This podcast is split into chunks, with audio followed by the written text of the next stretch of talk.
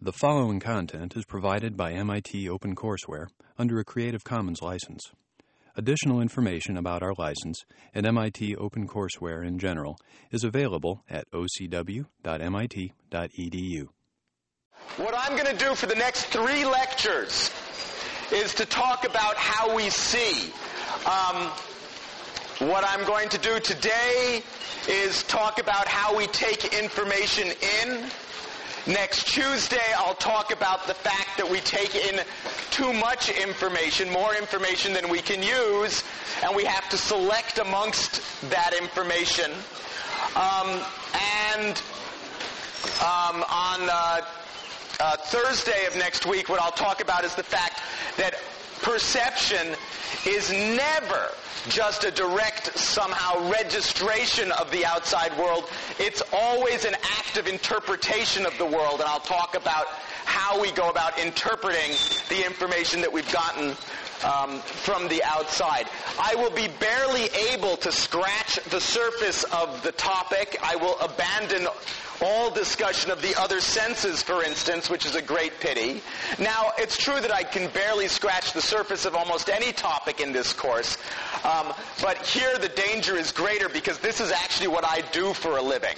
Um, and so on any little bit of, the, uh, of, of this, I can, I can talk forever. Um, and so exactly how much of the surface I, I, uh, I scratch will de- be determined by how, how far afield I end up going. Um, this slide is up there to, uh, to illustrate in some sense those three bits. Let's see, if I take the stage chalkboard light off. There we go. You want to go off? Then they can, oh, then you can see a little bit better. Um, well, you know, well, I can sort of see stuff. This is this is Bruegel. Woo, that hurt. That's this Bruegel's painting of um, the the uh, the battle between the good angels and, and, and the bad angels. Um, for me, the purpose is to say, look, it's clear that you see something it's clear that what you are seeing is an act of interpretation. In fact, you had no, you, you may not have particularly known that it was a battle between good angels and bad angels um, before you look at it. And it's also clear that even though you, in some sense, see the whole thing, you're not processing it fully. So, uh, at least not all at once. So, for instance, you may not have particularly noticed. I don't know what he is. He's a really cool beast. I'm not sure if that's a bad angel falling or something. But you probably hadn't particularly noticed, you know, this fish guy. Um, actually, you know, in this picture, you're probably still not noticing the fish guy. He just looks like a blob. It's a great picture. Look at it sometime. Oh, oh and this guy's got very bad stomach problems. Um, whatever he's doing. Okay.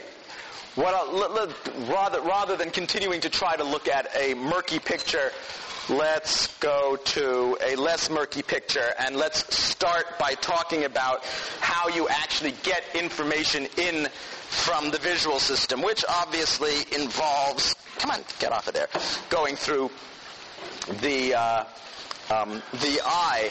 Um, on the handout, which, do I have a copy of it here? Yes, okay. A um, lot of terminology. Uh, are you responsible for it? Yes, of course. Um, if you miss some little bit of terminology, that's not going to sink you in, in the course, either on this topic or on any other topic. Um, you, you, you want to put your, your, your effort into thinking about the broader uh, topic but um, it's useful in being able to talk intelligently about it to, to, to, to, get a grip on some of this terminology and hence the tour of the visual system that I will now embark on. Um, from the outside in, light, the, the, the purpose of the eye, or at least the front half of the eye, is to form an image on the back half of the eye. Do I have a little cursor here? So all of this, sometimes called the anterior segment of the eye, is there to form an image like a camera would on the back surface of the eye. Most of the optical power of the eye is at the very front surface of it. That front surface is called the cornea. Um, it has, apart from its virtues as a, uh, a a lens focusing light, it is also one of the two uh, surfaces in the body most sensitive to pain. Um, you may try this out if you want at home. Um, I don't recommend it, but you, if you scratch your cornea, you will know it, um, and and you will not be happy. What's the other one? What's the other surface? Do you think? Anybody uh, care to venture a guess? Thumbs? No, that, that, that's a, a, a, a, novel thought. Um, no, look, he's, he's thinking like the cartoons, right? You hit the thumb with the hammer and ow, it hurts. Let me tell you, if you hit your cornea with the hammer, it hurts a lot more. Yes? Someplace inside the mouth.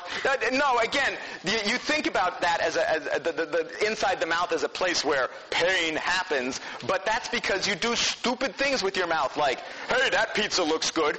Oh! Now, you would never stick the pizza on your eyeball.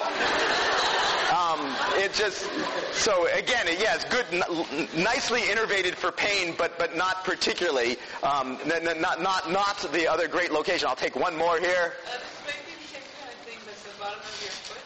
Yeah, yeah, same sort of thing. Right, right. You know, you step on nails and stuff. Yeah, the, the, the bottom of your foot's a good place, but no, the, the you. Oh, oh, the, there's two people here. I've just got to take their answers because they're so eager. But yeah, Somewhere inside your ear. Somewhere inside your ear is the point, not not your not the chunk that that so many people are thrilled with. You know, oh, let's put a hole in this. Oh, that was fun. Let's do it again. You know, that obviously hurts, but I, I guess I've never gone in for this myself.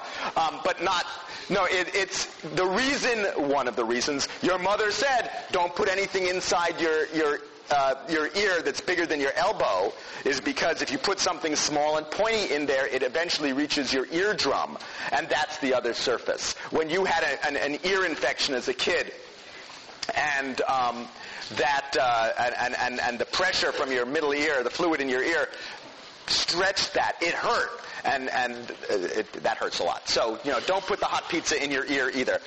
Um, Okay, the cornea is just a, a relatively thin layer. It, it's held in shape by fluid.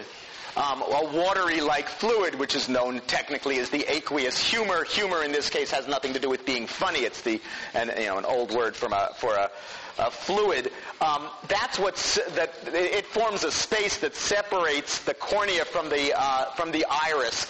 The iris is uh, that the, the, the, bit that gives your eye its color, but it's basically a sphincter of muscle um, with a hole in it, and that hole is the pupil of the eye.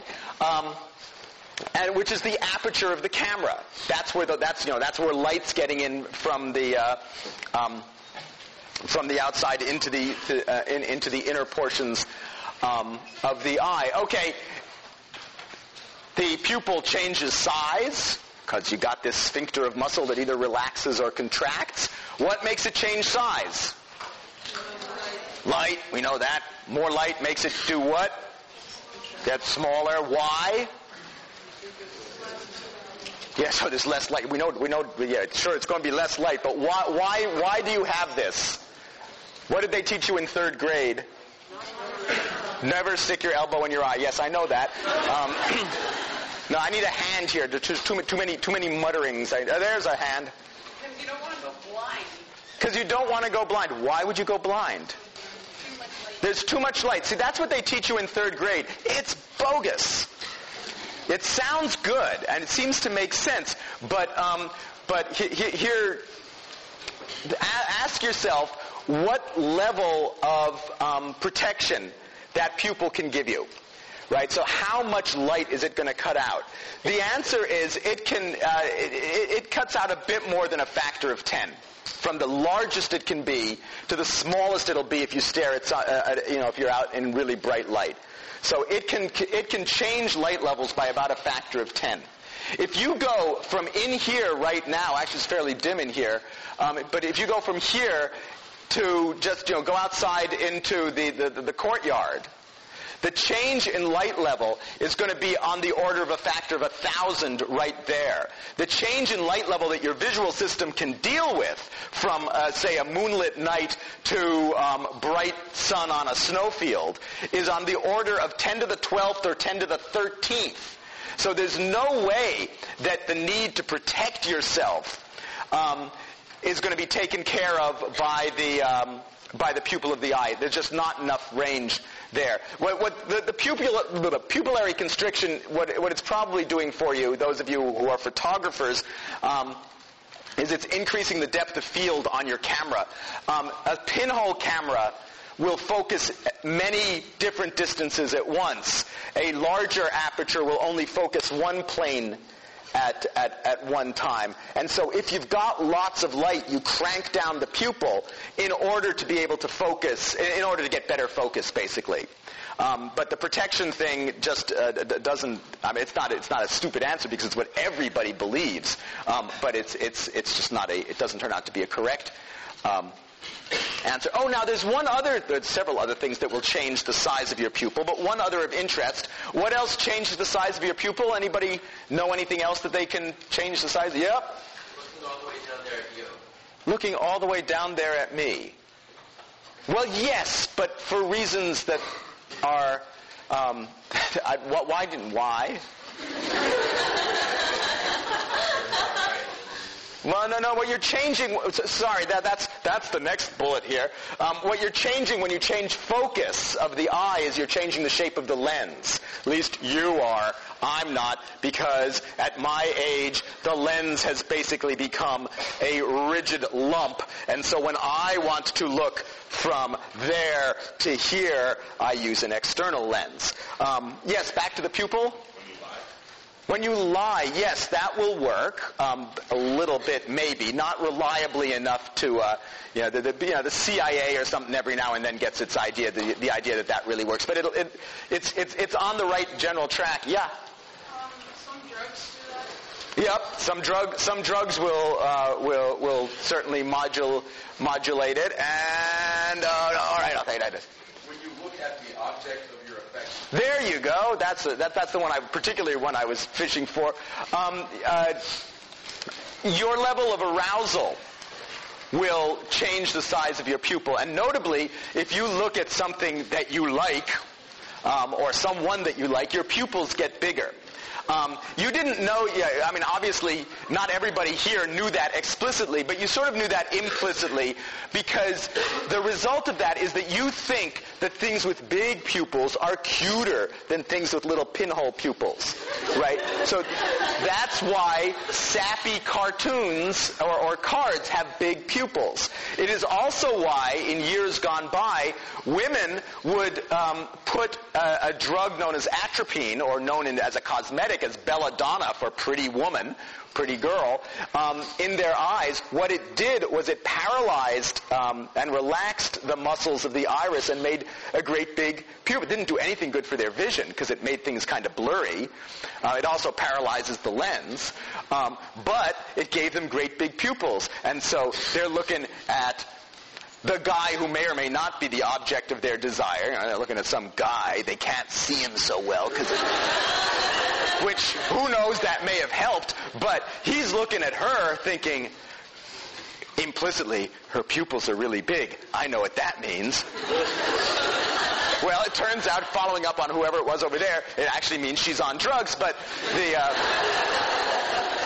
in any case, um, pupil size is uh, modulated by emotional state, and and um, it's one of these things that we sort of knew implicitly. People know implicitly and think big pupils are attractive for that reason, but. Uh, um, it's only when you show up here you find out these things explicitly.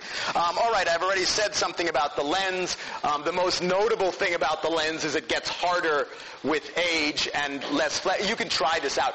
Um, in fact, here is a good time in your life to uh, uh, to um, to start this experiment. Um, t- t- take something like the, uh, the, the handout and ask yourself how close you can get and have the letters still be in, in sharp focus. This is so sad; it like makes me weep. But um, but I know you're getting there too. Now, what you can do, keep it. You, you could actually, if, you, if you're compulsive about these sort of things, write it down somewhere and just check every year. This is one of those things where the signs of aging start showing up now. Um, you will be able to see, even during the course of your 20s, that that so-called near point is moving further out. for me, for me without my glasses, we're out here somewhere.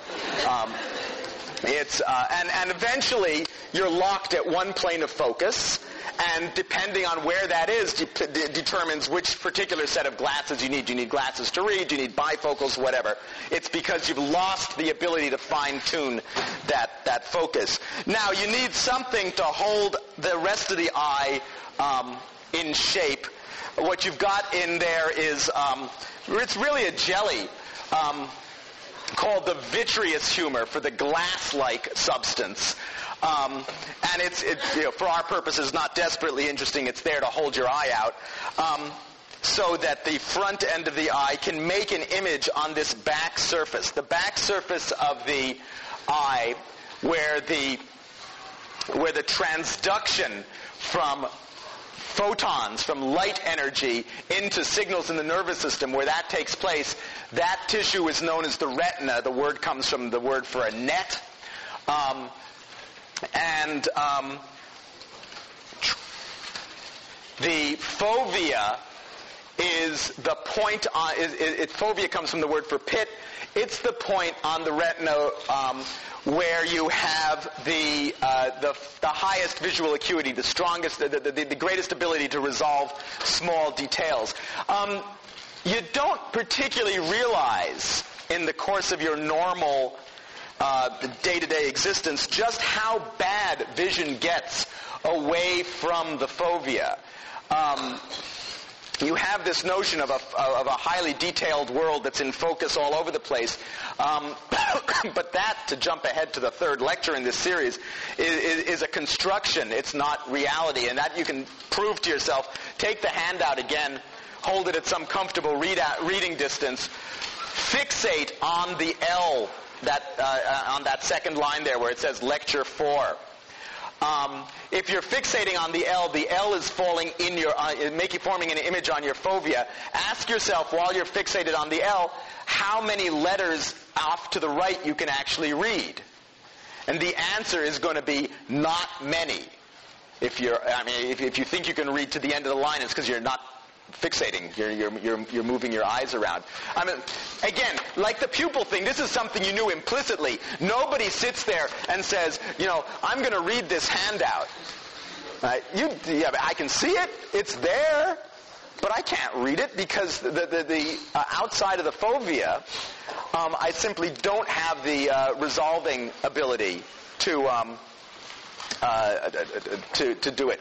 Why not? Well, I can give you at least one reason. You have about 100 million photoreceptors in your retina. Um, photoreceptors are the cells that convert uh, light energy into a signal in the nervous system. They're the transduction elements. Um, you have only about um, a quarter of a million to a million uh, axons nerve fibers running from the eye to the brain. So that 100 million has got to get uh, boiled down to the, the much smaller number that, uh, that you've got available to you. And so that means you can't treat each photoreceptor as a, um, oops, that's not what I wanted to turn full on. That was stupid. I wanted to turn, where'd it go? Chalkboard. That one. Um, that means you can't treat each photoreceptor as a, a pixel with a private line to the brain. You do have something approximating this in the fovea, where you have fine, detailed resolution.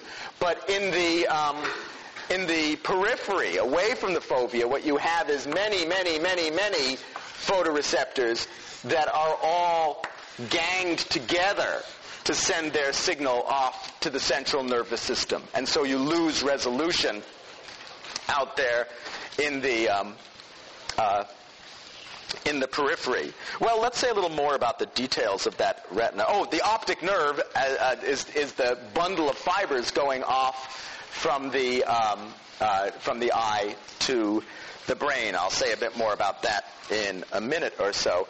Uh, quick tour of, of the retina itself. Um, up at the top there, you've got the the photoreceptors, these transduction elements. There are two flavors of them called rods and cones, named rods and cones because under the microscope, rods are rod-shaped and cones are cone-shaped. Um, they are different in their, uh, their, their functions and capabilities. Cones operate in bright light, in da- at daylight levels. They do mediate color vision, um, and they are concentrated at the fovea. They are most densely represented at the at the uh, fovea. Rods work in dim light levels. They are not able to mediate color vision, um, which is why under moonlit you know, on a moonlit night, you don't see colors. It's not because colors somehow drained out of the world. It's because the visual system that's looking at that world can no longer um, uh, analyze the input for color information, but only for grayscale information. And um, rod photoreceptors are concentrated away from the retina. I'm sorry, away from the fovea. Um, they are, in fact, absent from the central fovea.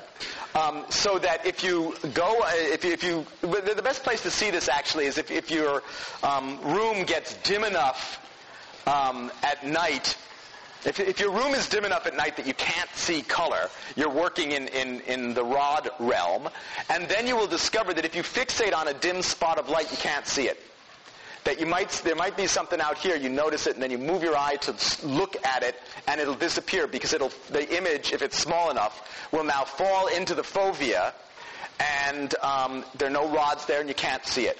The this is why um, if you're a, a stargazer and you're looking at a dim star, you want to look at that star out of the so-called corner of your eye. The corner of your eye is about 20 degrees away from straight ahead because that's where the density of rod photoreceptors turns out to be greatest. The um,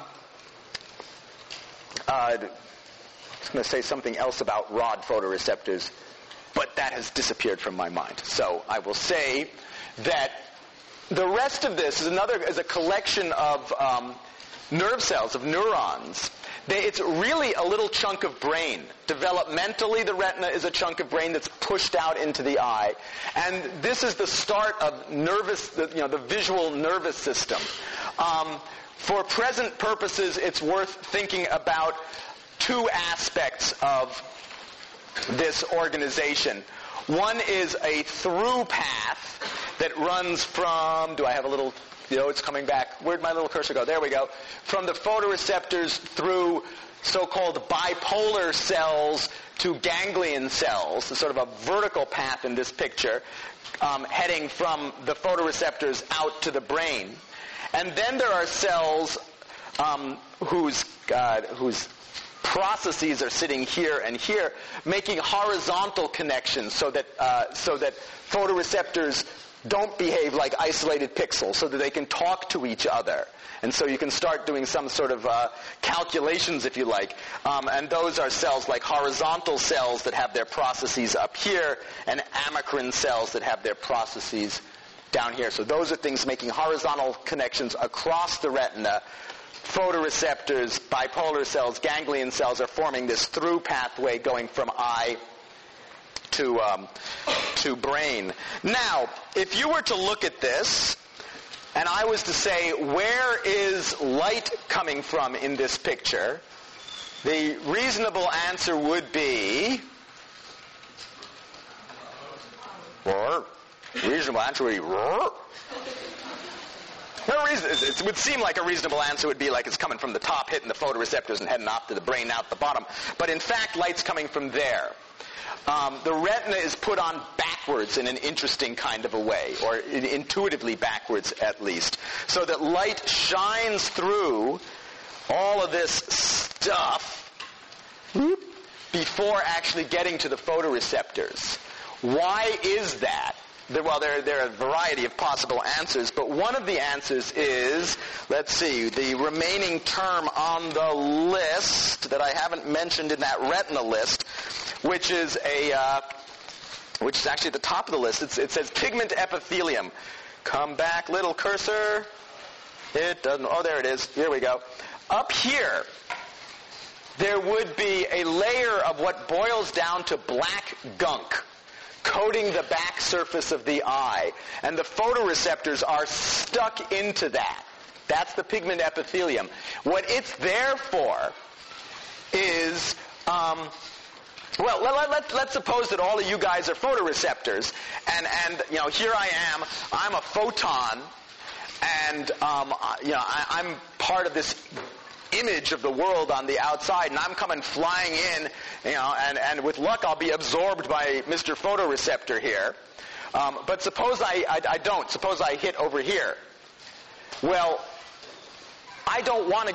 well, I photons don't have much conscious life as far as we know. You, the owner of this visual system, don't want that photon bouncing around anywhere else. You want it either to be absorbed by a photo, uh, photoreceptor or to be gone. Because if it bounces and hits up there somewhere, it's going to degrade the image, right? It's going to be like haze across the image if it's not landing where it should in, in, in uh, to make a, a, a nice sharp, nice sharp image. And so this black gunk is there to um, uh, to soak up extra photoreceptors. A very good idea if you're a diurnal animal, an animal who works out in bright light. And not such a good idea if you're an animal who um, is nocturnal or run, running around in, in, in dim light. There, what you want to do is catch every photon that you can possibly catch. And so, if you're a cat, for example, you do this differently. Instead of a pigment epithelium at the back of your eye, you have a structure known as the tapetum. It's actually very beautiful. It looks like mother of pearl, but you only get to see that if you take it out of the cat, um, which makes the cat less beautiful. Um, but it's, it's a reflective surface. This is why if you get a cat in, in your, or, uh, in your um, flashlight beam, its eyes seem to glow at you because the light comes in if it doesn't get absorbed by, say, the photoreceptors, it can bounce and, and, and a, an amount of it will bounce back out. Some amount of light will bounce back out of your eyes. That's what you see um, as red eye in a, in a, um, in a unlucky photograph, for example. Is that a hand? Wouldn't for the cat? Yeah, yeah, absolutely. That's why you, you almost never see cats reading the New York Times. Um, no, cat, cat visual acuity is pretty lousy. But um, a, a, cat has, has uh, different visual desires than you and I do. Uh, the cat's not big on sweating the, uh, uh, the visual acuity thing. The cat wants to know, did it move? Can I jump on it? Can I bite it? Yeah. Is it another cat? Can we do stuff? You know, all this sort of stuff. This sort of thing doesn't require a lot of visual acuity, and the cat wants to be able to do it in dim light. Um, so, you know, you, we, we have this notion that cats can see in the dark, which of course is not really true. No light, no vision. Um, but cats people think cats can see in the dark because cats can see stuff in dim light that you and I can't. And part of the reason for that is that they are willing to let um, stray photo, photons go where they will. Because in fact, you know, I, I gave a sort of a, a, a, radical example. If, if my hypothetical photon missed my hypothetical photoreceptor here, odds are it's not going to go out to outer Mongolia. It's going to get absorbed someplace nearby. And so the effect will be a blurring, um, not a complete degradation of the image. The, the, cat can cope. The cat doesn't, cat doesn't mind too much. Um, by the way, a, if, if you're interested in, uh, in design, um, taking a look at the, um, the design of eyes across the animal kingdom is a beautiful business. Uh, the, the, the, number of different ways that um, evolution or the hand of God, you can take your pick, has chosen to solve the problem of collecting light an amazing array of, of possibilities. Um, once you start, you know, cats are one thing, but you go off into your to, in, into insects and and and and uh, and other beasties, and it's great, wonderful stuff. Uh, you know, if you want to be an engineer, probably lots of good plan, lots of lots lots of good uh, industrial design there. Um, all right, let me take a quick trip up into the rest of the visual system here. This picture that's up on the screen now is, is mimicking um, the picture on the upper left of the second page of the handout. Um, it's showing the connections. Oh, I just remembered. I want to do a quick demo here before I do that. Um, let's go back and do that. Whoops, not that way. This way. Um, if the eye, if the retina is on backwards, you got this interesting problem. Let's go forward. Um, so, you know, there, there are those optic nerve, fi- nerve fibers to the optic nerve. How are they going to get out of the eye if, if light is coming from there?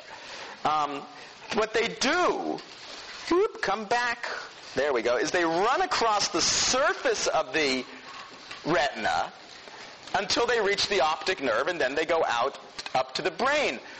Where are the photoreceptors at the optic nerve?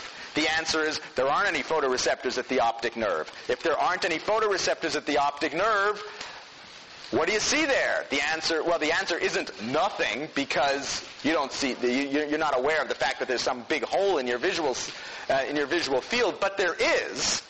Um, you automatically fill it in because if it's green here and green here and there's no information there, it's a good bet that it's probably green all the way across and your visual system can figure this out.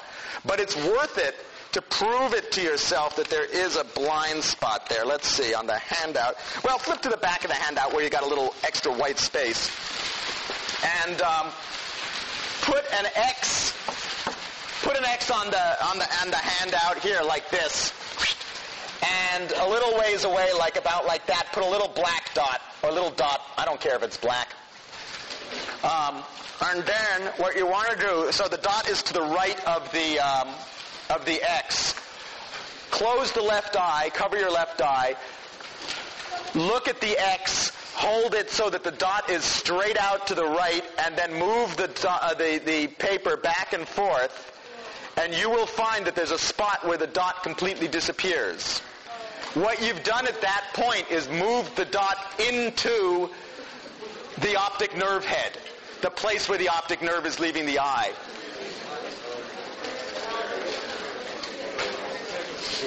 If you're saying, I can't do this, I don't see a blind spot, it's not because you're special and don't have one, it's because you're doing it wrong. Um, un- well, there is an alternative. I'm given to understand that the octopus retina is not put on backwards in this way, and so perhaps you're an octopus.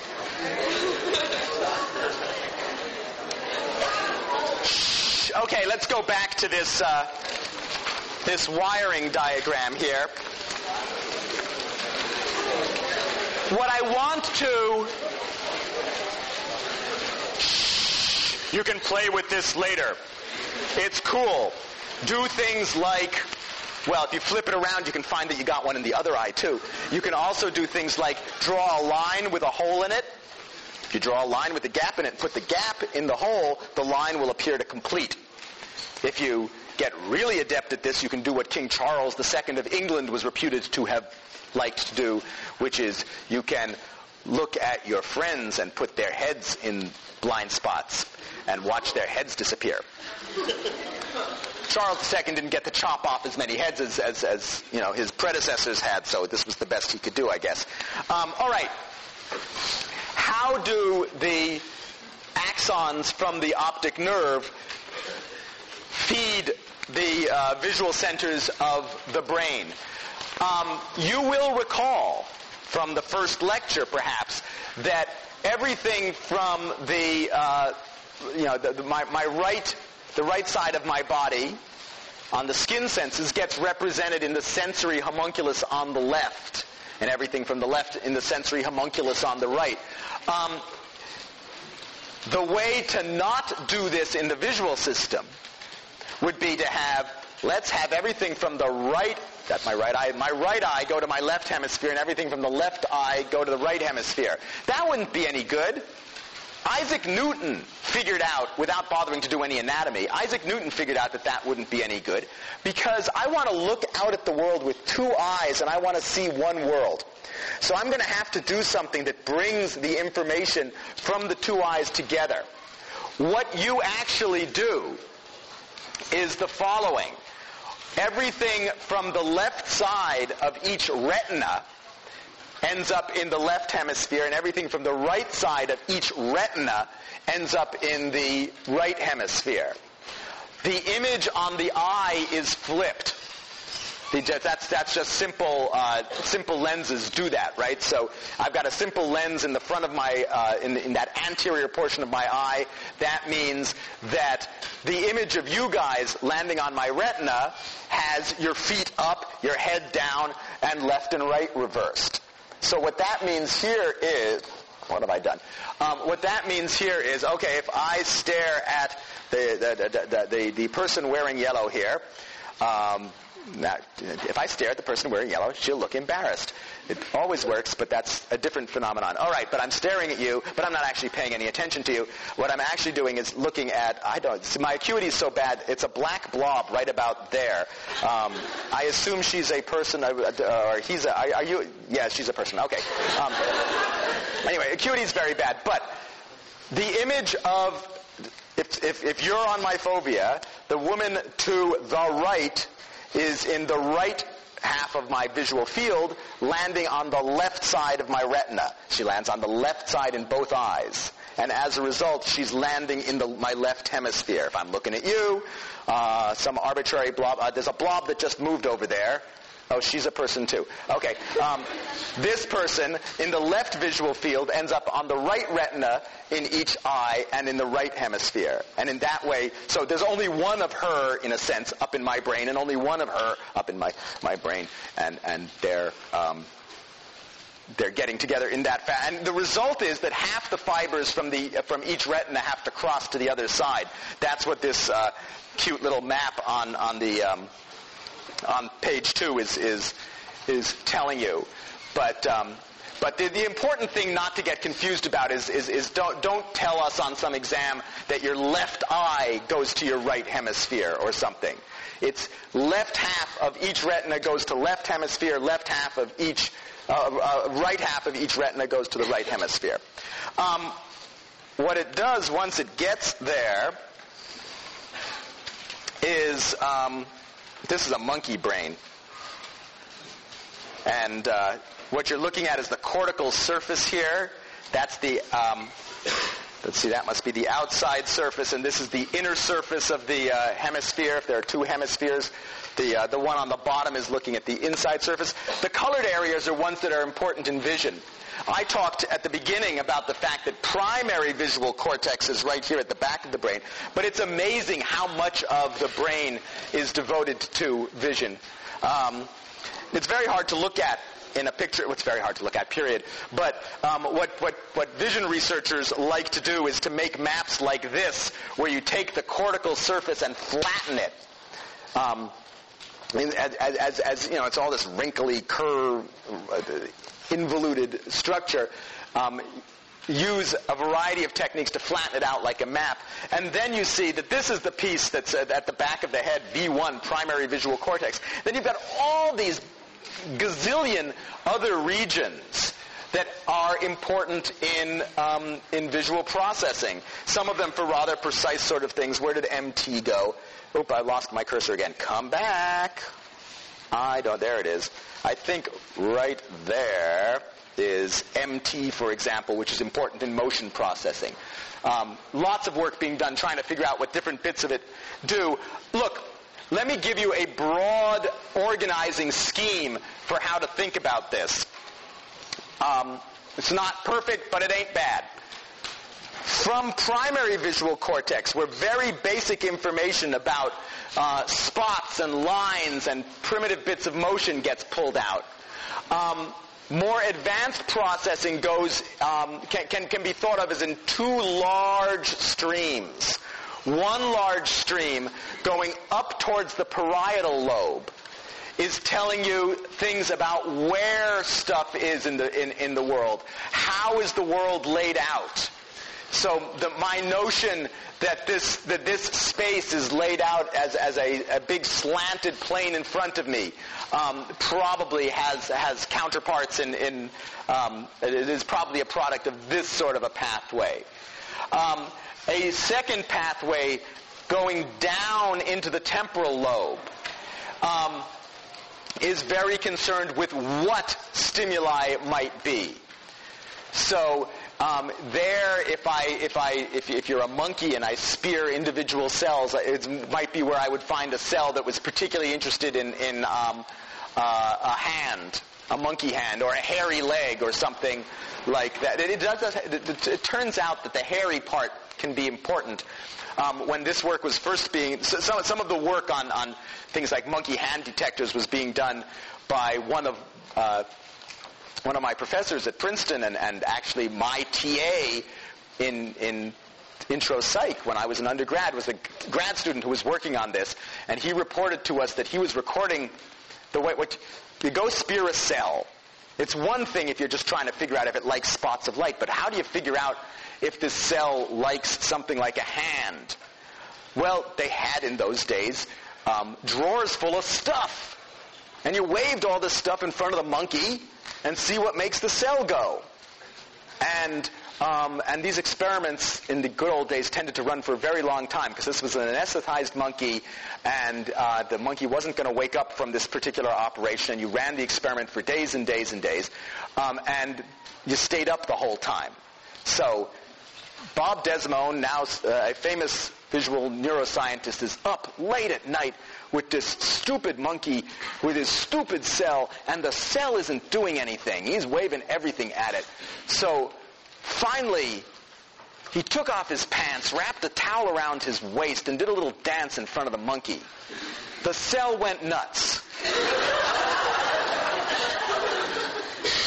Being a good scientist, he then narrowed this, this down to the notion that the, this, this was a cell that actually seemed to be interested in hairy legs. Um, the, uh, the, and, and, and the hairy part turned out to be um, to be important. I feel free to tell this story about Bob Desimone because Bob Desimone is running around the country telling uh, with, a, with a talk at the moment that has a picture of me in it kissing a wombat. So.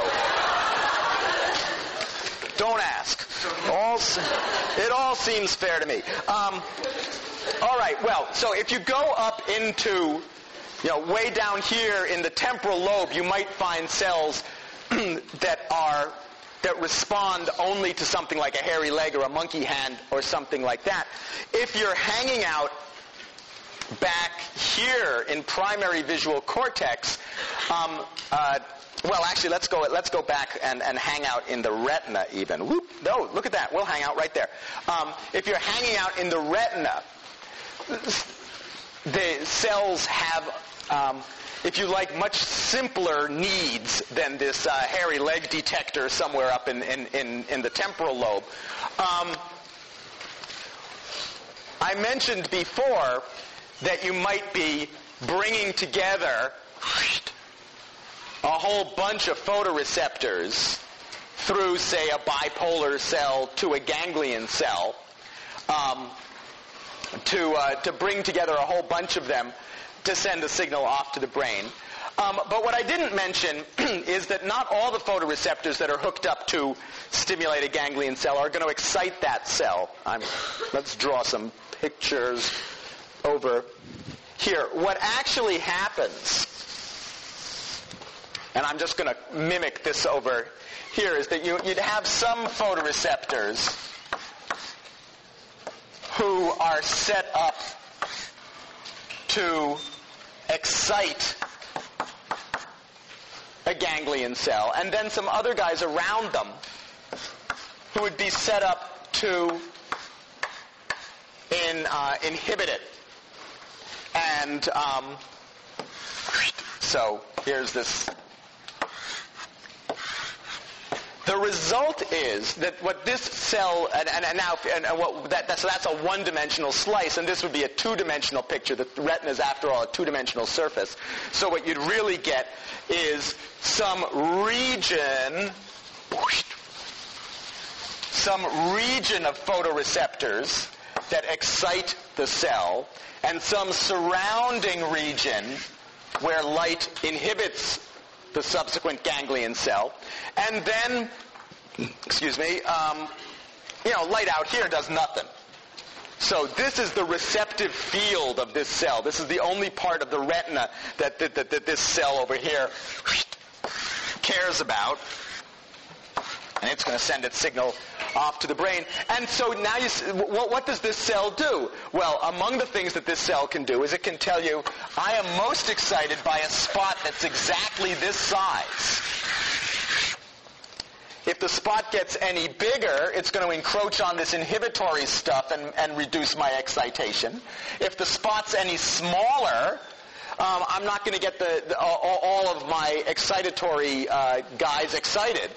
And the response will get smaller. So I'm most excited by a spot of exactly this size. If I build receptors with different sized centers, well, this guy is only going to be excited by a little spot, and I could make one that would be excited by a bigger spot. And so even at the level of the retina, you can start to get cells that are telling you more than just light on, light off. They're starting to tell you something about the size of things in the visual, in the visual field. Um, when you get up to the cortex, you find that now cells come to be interested in things like um, lines, not just a spot, but a line. And it'll say, you know, this cell will say, I like lines in this orientation. I don't like lines in this orientation. In fact, I like lines in this orientation only if they move this direction. And so you can imagine that what you start to do early in the visual system is to pull out a whole bunch of um, little features, if you like, that you can then use subsequently to, to try to figure out, you know, is there a monkey hand here? Um, you know, is, is, is there a laptop computer or something like that? So you've got this base, early in the system you've got, um, uh, you, you, you, you've got basic features being pulled out of the image. Now, this presents a problem. Suppose that what you want to do well, let, let's, let's start with orientation. Suppose you want to decide that a line is, is a particular orientation. How good are you at that? The answer turns out to be that you are um, good enough to be able to tell sort of one, roughly one degree increments. How are you going to do that? Well, you could have a cell specifically designed to look for zero degrees vertical, one degree, two degree, three degree, four degree, and you need one of those everywhere in the visual field and at all different sizes. A little line that's vertical, a big line that's vertical. You're going to need an awful lot of cells then. That's not what we do.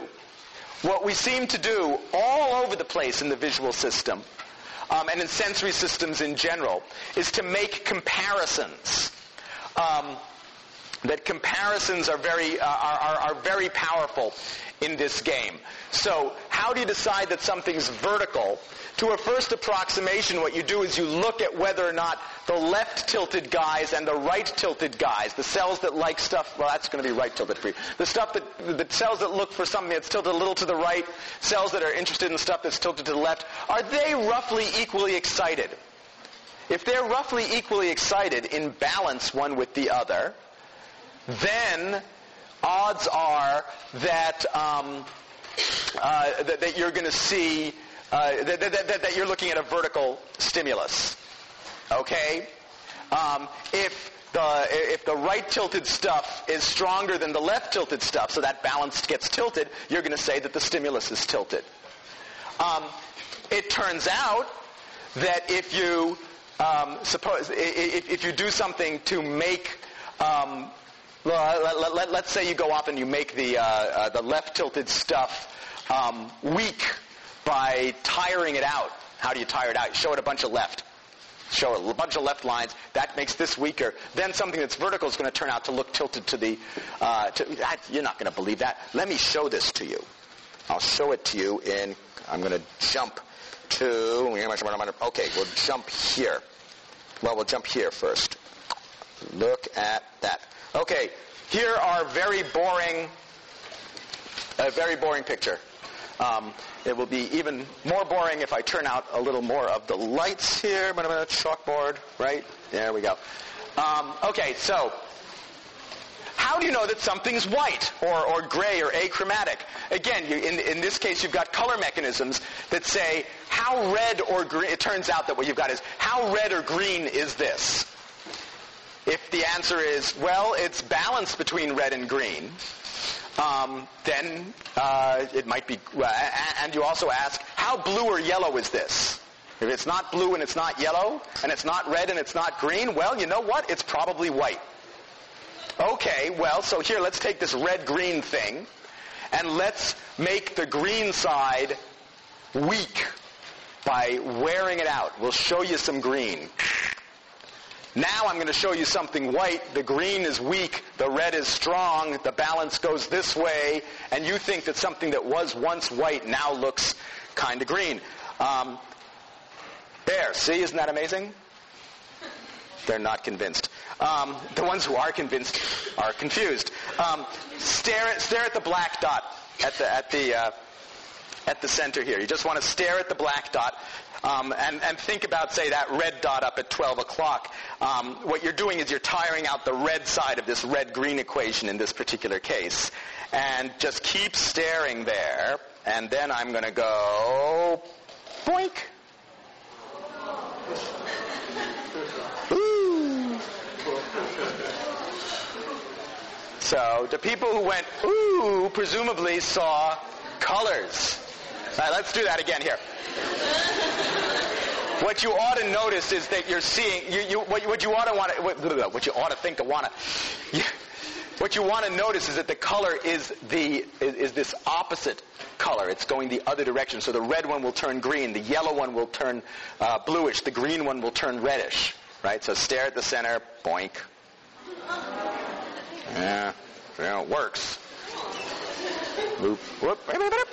There we go. That's what's known as a negative after image.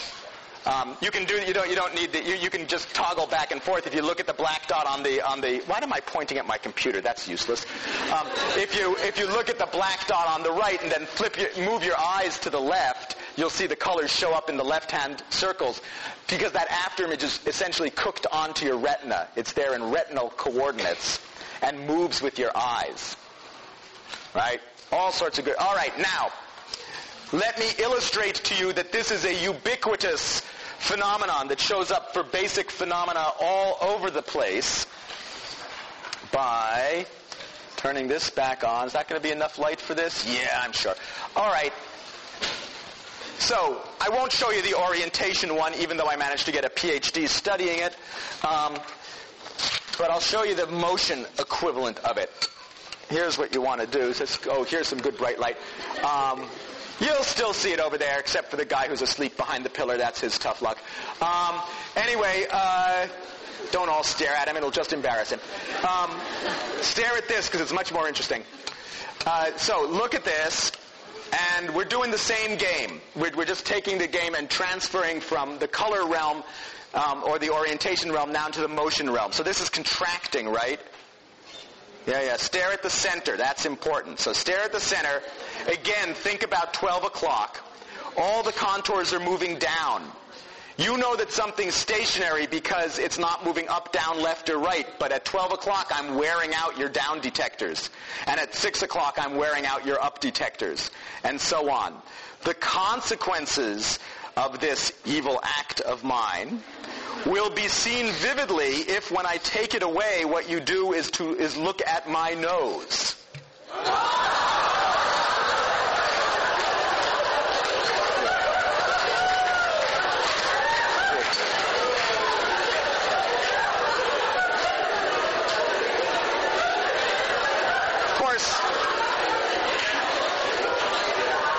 Of course, what really worries me here is that I thought you know, several people's uh, several people's pupils got much larger, which means they think I look better that way. Um, okay, now a word of warning. Two words of warning. This is the best demo in the whole class. It's all downhill from here. Um, the other word of warning is it's a very salient demo, but it's there for a purpose. And um, it, it's, it's really lame on the midterm or the final when some motion, this is called a motion after effect, when a motion after effect question shows up to say, oh man, it was cool, man, his head was shrinking and, and, and, and stuff. Because um, you don't get much points for that. The, what, what, you want to know is why this is actually uh, interesting, which I will reiterate by going the other direction since it seems a pity not to, right?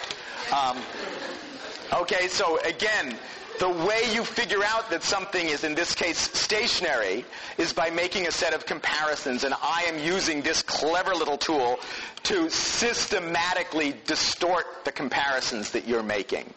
By the way, I'm also causing you to make one of these inferences that we'll talk about uh, next week. Um, by seeing all these various bits of odd motion, you are making the conclusion that my head is shrinking or growing or something like that. Uh, so this is expanding, right? Oh, so this is the amazing pinhead version. Ready?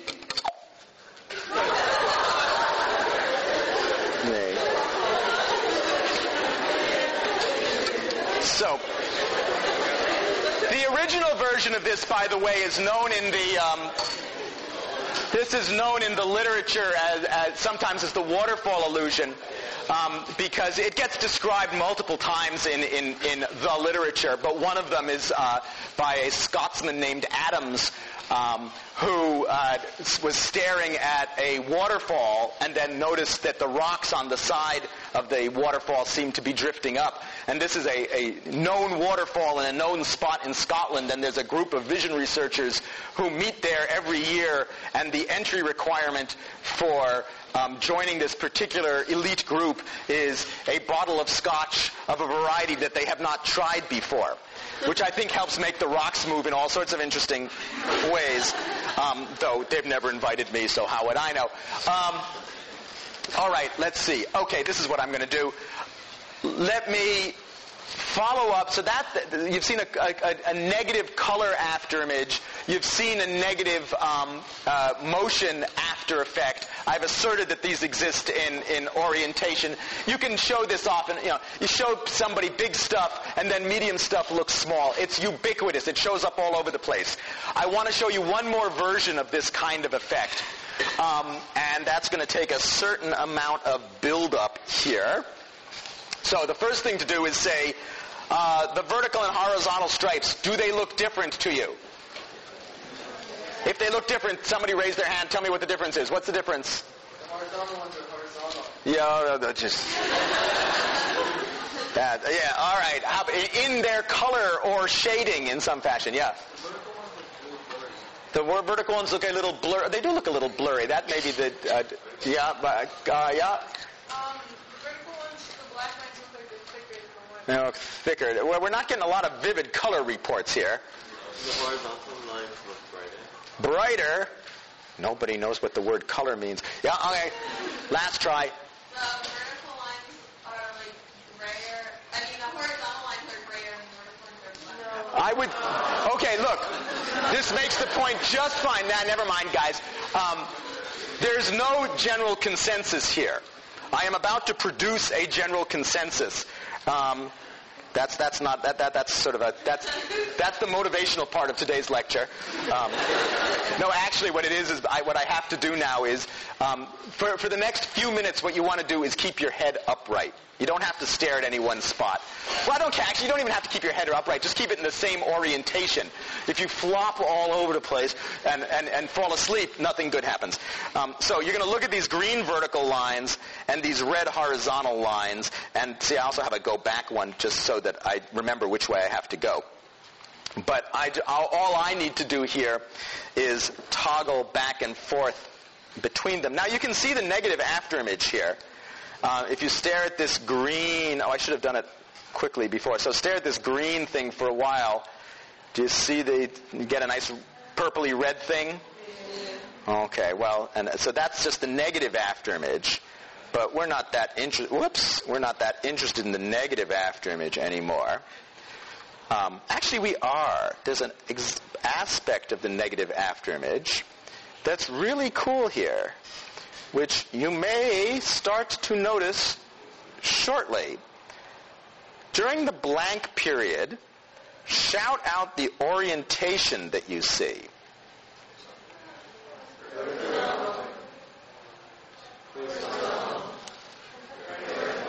That's a little weird, wouldn't you think? Now that's a little weird because if you stare at um, you know, these horizontal stripes. In fact, I should be able to get you back to seeing horizontal. So stare at these. Don't fixate. Don't move your eyes around. And we'll just stare at that for a minute or so. And then, is that long enough? Yeah. Did it look horizontal? Still look vertical. Oh boy. Well, here is the uh, here, here's the get rich quick part of this lecture. Uh, assuming that you're unscrupulous, you can use this to make your fortune claiming that you can teach people to be psychic. Right? What's the next orientation I'm going to show? What's the next orientation I'm going to show? Um,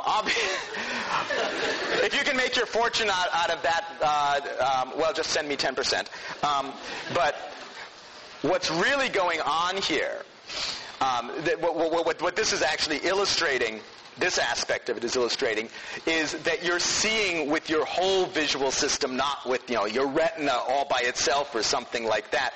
So um, each time you look at, say, the red horizontal, you're building up a green horizontal negative afterimage on your retina, right?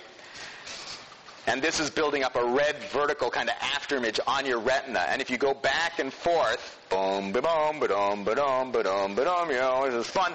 Um, you build up a sort of a plaid. So think about your retina as having a, a, a plaid on it. Now you don't see it here, but the plaid is, is, is, is when you're looking at a blank screen, it's just that plaid that's getting shipped up to your brain, basically. Okay, well, what else is happening? Well, when you're staring at this green vertical thing, up in your brain, the cells that are interested in vertical are saying, we're getting tired. Go to the blank part, tired vertical guys and more awake horizontal guys are looking at this weak plaid and they're only seeing the horizontal part. Now you look at the horizontal, the horizontal guys get tired out, oh, we can only see the vertical, and so on. Let's see. Oh, haven't been. The, you may ask, isn't it about time we saw something interesting here?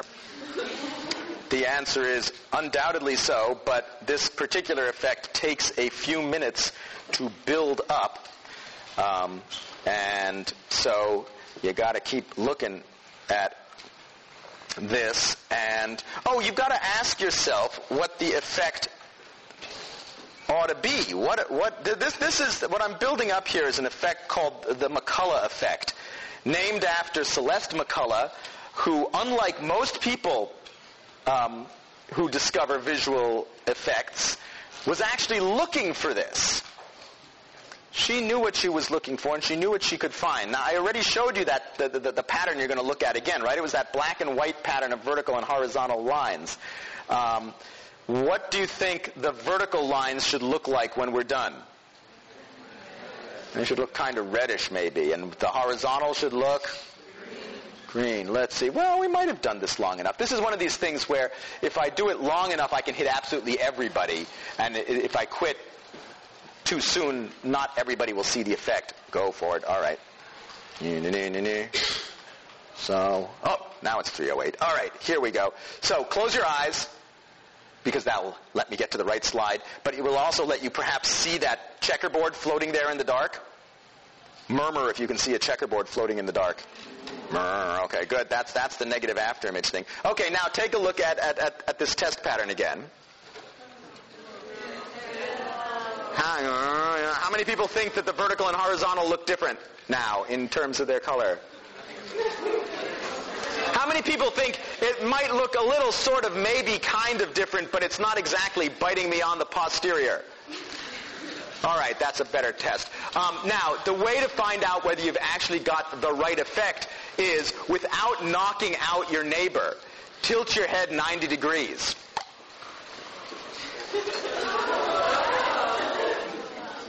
See, that's cooler.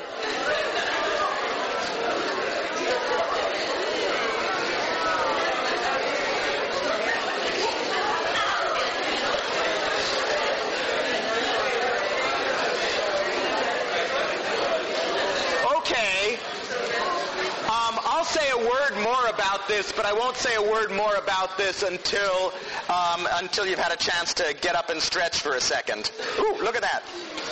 Isn't that nice? We'll leave him up there too.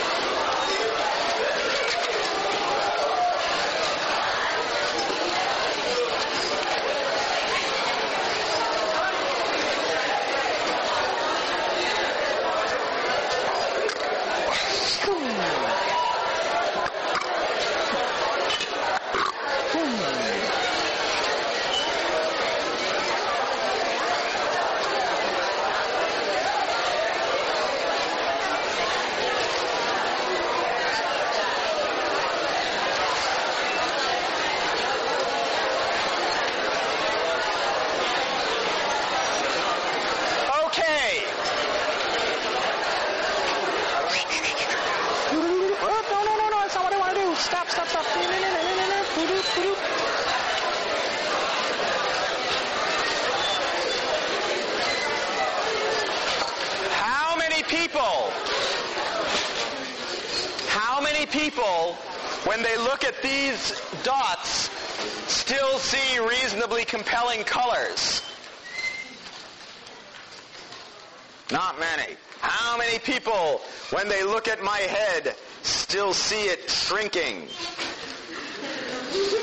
Yeah, except for the weird people. Yeah, yeah, yeah, yeah, right.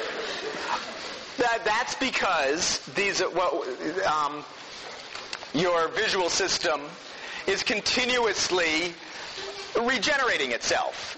Right? You know, you, you stare at, you, you know, go, go stare at the red thing. You wear out, in a sense, the red detecting chunk of your visual system, and then if you flip your eyes over, you find out that you see the white thing is green. Um, but then you recover from it. Right? Good. How many people still see this effect?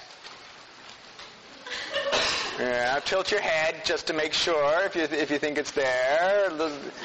Little weak today. We probably should have gone a little bit longer.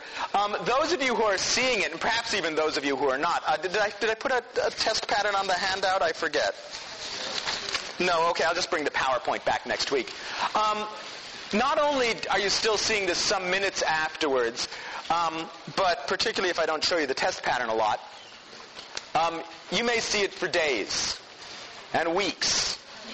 The longest report in the literature for the McCollough effect is three months.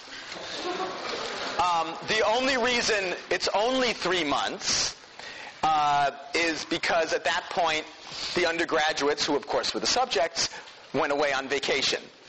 Um, and the experiment ended. The evidence suggests that if we locked you in the dark, that the McCollough effect would last forever. Um, we won't lock you in the dark, and uh, and and and you know those of you I teach this up at Harvard where there are many more pre-law students and and and the immediate reaction to this news is half of them consider filing suit. Um, but uh, this will not in fact ruin your life in any fashion. In fact it'll only be noticeable you know if you happen to end up looking at a test pattern like this or perhaps serving time um, in the near future. Um, but this was something that McCollough was not expecting. McCollough thought that what she had done here was, okay, you've got, um, you know, you can fatigue color, you can fatigue orientation. Well, I'll fatigue the cells in the brain, and there are cells in the brain that are interested in red vertical lines. They'll get tired. I'll see white vertical as green. They'll recover. I'll see white vertical as white. But what happened was you looked at red vertical lines for a while. White vertical looked green, and white vertical looked green for like a really, really long time thereafter. What seems to be going on here is something like this. Um, uh, uh, uh, let's suppose, you know, I've been lecturing from this side of the class almost all day today. I'm worried that somebody's busy reinforcing me to stand over here. See, actually, it's them. They want me. No, never mind. Um, so the uh, um, suppose that the way you decide that something is white vertical is by looking at the balance of, well, here, let's draw it this way. Um, you know, you've got red vertical input and you've got green vertical input. And there being like, you know, some, well, let's, let's put a little dial here. If they're roughly equal, you decide something looks white. So I show you red vertical for a while, and this thing gets weak and cruddy. And now something that should be producing equal input gets more from there, and, and, and, and it ends up looking a little green. All right, that's fine. What happens if this cell gets sick? It's not going to be one cell, but you know, suppose that this process gets weak in some fashion. Not because you were looking at, uh, at, at, at, at, some stimulus, but because um, you, you, know, you, you, went out and, and um, uh, ate the mushroom that you shouldn't have eaten or whatever, and, and this cell just you know, took a hit. And so now this is kind of a cruddy cell. Um, Well, there are a couple of possibilities. One of them is that for the rest of time, you're going to end up seeing white things as looking green. Uh, it's not going to be good, right? You don't you don't want that to uh, you don't want that to happen. So, if you decided that you had that, that, that this was the situation, what you would want to do is change the gain on here. So if this was previously just, you know, equal gain, let's crank this up a little bit so that we can drag that back up to being equal. That sounds okay. That seems like a clever enough thing to do. But how are you going to do that? How are you going to figure out that um, uh, that you're broken? How would you know that your visual system was not reporting the truth to you? Well, I mean, one way would be you're saying, hey, that looks white to me, and somebody else says that looks green, and they laugh at you or something. Uh, nah, it doesn't work. No evidence that that works. Um, what you do is that you seem to have some sort of um, notion of the statistics of the world, the way the world ought to be.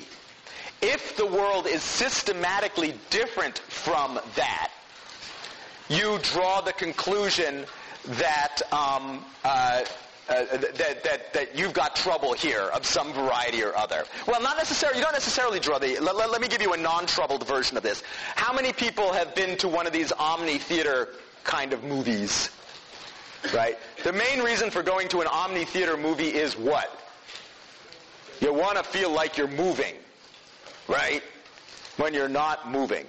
Because all the movies that they ever show you at the Science Museum, right, are, you know, things where you go driving around in race cars, stuff like that. Um, or something like. Anyway, why is this? Why does this work?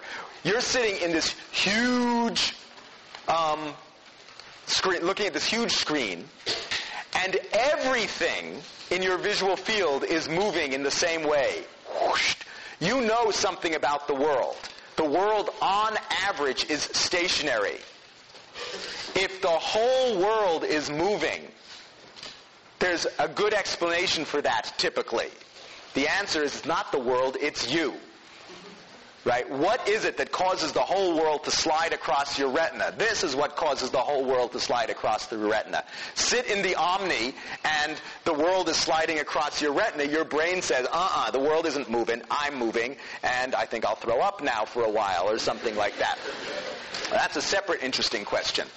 Um, what is it here that could tell you that you're out of whack. Well, what is the normal relationship between color and orientation in the world? What's the core? What, what, what, typically in the world, if you see something that's, uh, that's vertical, what do you know about its color? That's right, nothing. So what's going on here? Whoops. If it's vertical, it's green. If it's horizontal, it's red. If it's vertical, it's green. If it's horizontal, it's red. You do this for long enough, and a little chunk of your brain, rather like the little chunk of your brain that's saying, you know, I ate the cupcakes, I threw up, I'd better do something about this. This little chunk of your brain is saying, oh, there's a correlation between color and orientation. The only way that happens is if I'm broken. And the only thing to do about that is to adjust the gain on chunks of my visual system. So uh, uh, everything everything looks everything looks green. You know, all the vertical things look green. Oh my goodness, what am I going to do? Well, I better crank down the gain on the green side. It's obviously too high. And crank, well, I crank up the gain on the red side. Unfortunately, that was a goof. And, you, and, it, and, it, and it was wrong. So then when you look at a white thing, it now looks red because you cranked the gain up too much over here.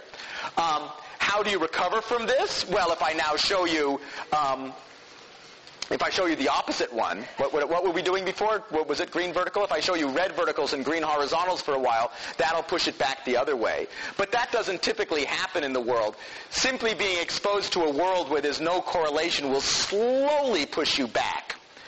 But it's a little, but the reason the effect lasts so long is that the evidence from the real world is kind of weak compared to this artificial situation that I, I um, that I cooked up here. And the way of thinking about this is like, uh, here's another way of thinking about this. Suppose, all right, I'll go over here just so they don't feel bad. Um, or maybe so they don't feel bad. Suppose you're measuring average weight of people. I'm just going to keep weighing people. And I'm going to keep, I'll, I'll box, uh, I'll, I'll, what, what's the average weight of people? It'll bounce around a little bit. Uh, all right, this is how much people on average weigh. Now what I do is, what happens is the amazing 1,000 pound guy comes into my experiment. What happens to the average? Now, now I start weighing normal people again. Does it just go, no, it'll take, weighing regular people, it'll take a long, comparatively long time for me to get back to normal. So that's what's going on here. Um, the McCollough effect adapting stimulus is the thousand pound guy that's causing you to think that your brain is broken. You go and readjust your brain, and um, and now slowly it will get better. So, how's it look there? Not better yet. How many people how many people have a nice after effect? Still, nice McCollough effect? Celeste McCollough would be so proud. Um, okay, you will notice that I have not said a word about signal detection theory. I, I noticed that too. Um, there is a chunk in Gleitman about it. I might decide to talk about it on Thursday. Oh, you may also notice that you have lost your cell phone. If that is true, come and talk to me about it because we found it. One last thing. How many people know what that is? Oh, right, right, right, right, shush. I didn't ask you what it was. I just wanted to know if you knew what it was. How many people recognize this? Only a few. Okay, now you can shout out. It's a dog. It's a dog. How many people does that help? Uh, maybe. Okay. Wait, wait, wait. Its head is, well, wait a second. Maybe I can get my little, there we go. There's its head, foot, back paw, its back. It's sort of sniffing at a ground plane that's like here.